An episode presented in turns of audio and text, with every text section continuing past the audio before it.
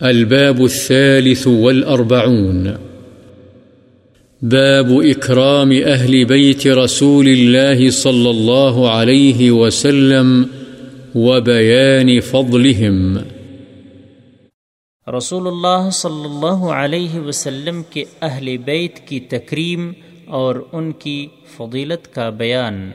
انما يريد الله ليذهب عنكم الرجس اهل البيت ويطهركم تطهيرا.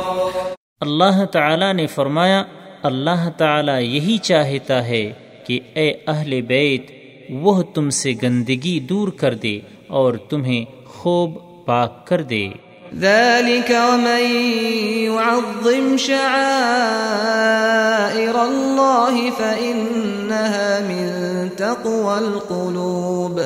اور اللہ تعالی نے فرمایا اور جو شخص اللہ کی نشانیوں کی تعظیم کرتا ہے تو یقیناً یہ دلوں کے تقوی سے ہے۔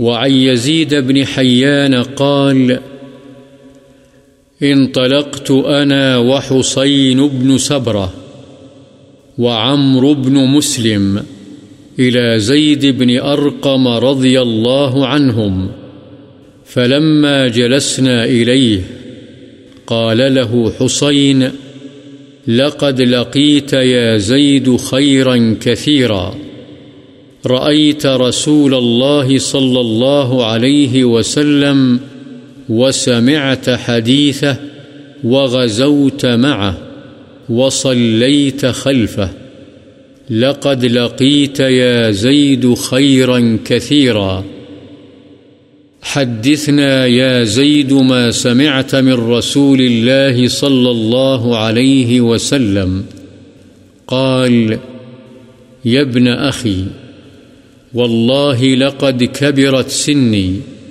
وقدم عهدي ونسيت بعض الذي كنت أعي من رسول الله صلى الله عليه وسلم فما حدثتكم فاقبلوا وما لا فلا تكلفونيه ثم قال قام رسول الله صلى الله عليه وسلم يوما فينا خطيبا بماء يدعى خما بين مكة والمدينة فحمد الله وأثنى عليه ووعظ وذكر ثم قال أما بعد ألا أيها الناس فإنما أنا بشر يوشك أن يأتي رسول ربي فأجيب وأنا تارك فيكم ثقلين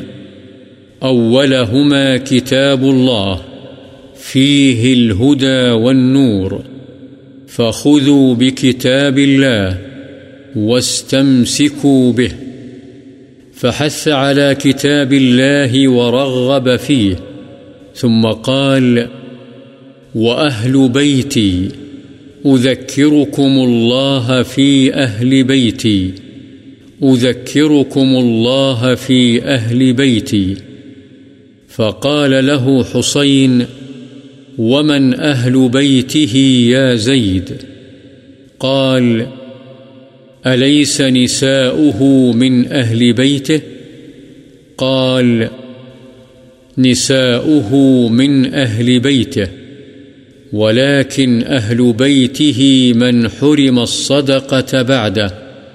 قال، ومن هم؟ قال، هم آل علي وآل عقيل وآل جعفر وآل عباس. قال، كل هؤلاء حرم الصدقة؟ قال، نعم، رواه مسلم. وفي رواية، ألا وإني تارك فيكم ثقلين. أحدهما كتاب الله، وهو حبل الله. من اتبعه كان على الهدى، ومن تركه كان على ضلاله. یزید بن حیان کہتے ہیں کہ میں حسین بن صبرہ اور عمر بن مسلم حضرت زید بن ارقم رضی اللہ عنہ کے پاس گئے۔ جب ہم ان کے پاس بیٹھ گئے تو ان سے ہمارے ایک ساتھی حسین نے کہا، آپ نے تو بہت بھلائی پائی ہے۔ آپ نے رسول اللہ صلی اللہ علیہ وسلم کو دیکھا۔ آپ کی زبان مبارک سے آپ کی باتیں سنی۔ آپ کے ساتھ مل کر جہاد کیا اور آپ کے پیچھے نمازیں پڑھیں۔ یقیناً اے زید، آپ نے بہت بھلائی پائی ہے۔ اے زید، ہمیں بھی رسول اللہ صلی اللہ علیہ وسلم کی کوئی بات سنائیں جو آپ نے خود رسول اللہ صلی اللہ علیہ وسلم سے سنی۔ حضرت زید رضی اللہ عنہ نے فرمایا، بھتیجے، اب میں سن و سال کے اعتبار سے بوڑھا ہو گیا ہوں۔ نبی صلی اللہ علیہ وسلم کے ساتھ گزرا ہوا زمانہ بھی کافی بیت گیا ہے۔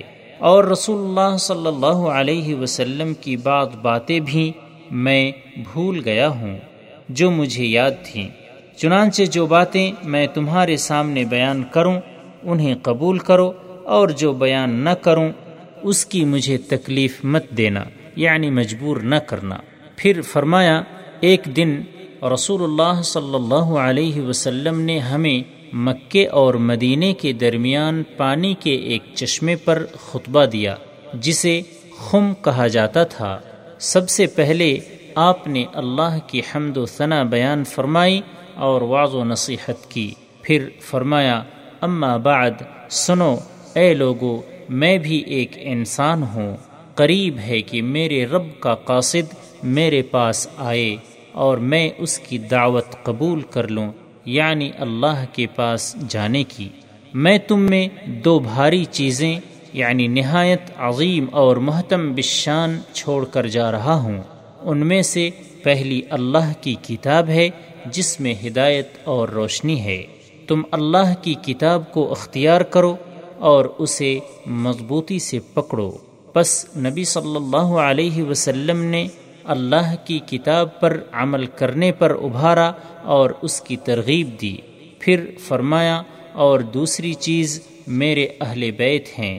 میں تمہیں اپنے اہل بیت کے بارے میں اللہ کی یاد دہانی کراتا ہوں۔ اپنے گھرانے کی بابت تمہیں اللہ سے ڈراتا ہوں۔ حسین نے ان سے کہا، اے زید، آپ کے اہل بیت کون ہیں؟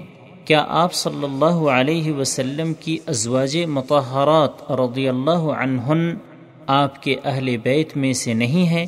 آپ نے فرمایا، یقیناً آپ کی بیویاں آپ کے اہل بیت میں سے ہیں، لیکن یہاں آپ کے وہ اہل بیت ہیں جن پر آپ کے بعد صدقہ حرام ہے۔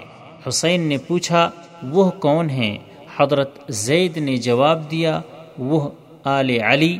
آل عقیل، آل جعفر اور آل عباس رضی اللہ عنہم ہیں۔ حسین نے کہا، ان سب پر صدقہ حرام ہے؟ انہوں نے کہا ہاں مسلم۔ ایک اور روایت میں ہے، سنو، میں تم میں دو بھاری چیزیں چھوڑے جا رہا ہوں۔ ایک، ان میں سے اللہ کی کتاب ہے اور وہ اللہ تک پہنچنے کے لیے اللہ کی رسی ہے، جو اس کی پیروی کرے گا۔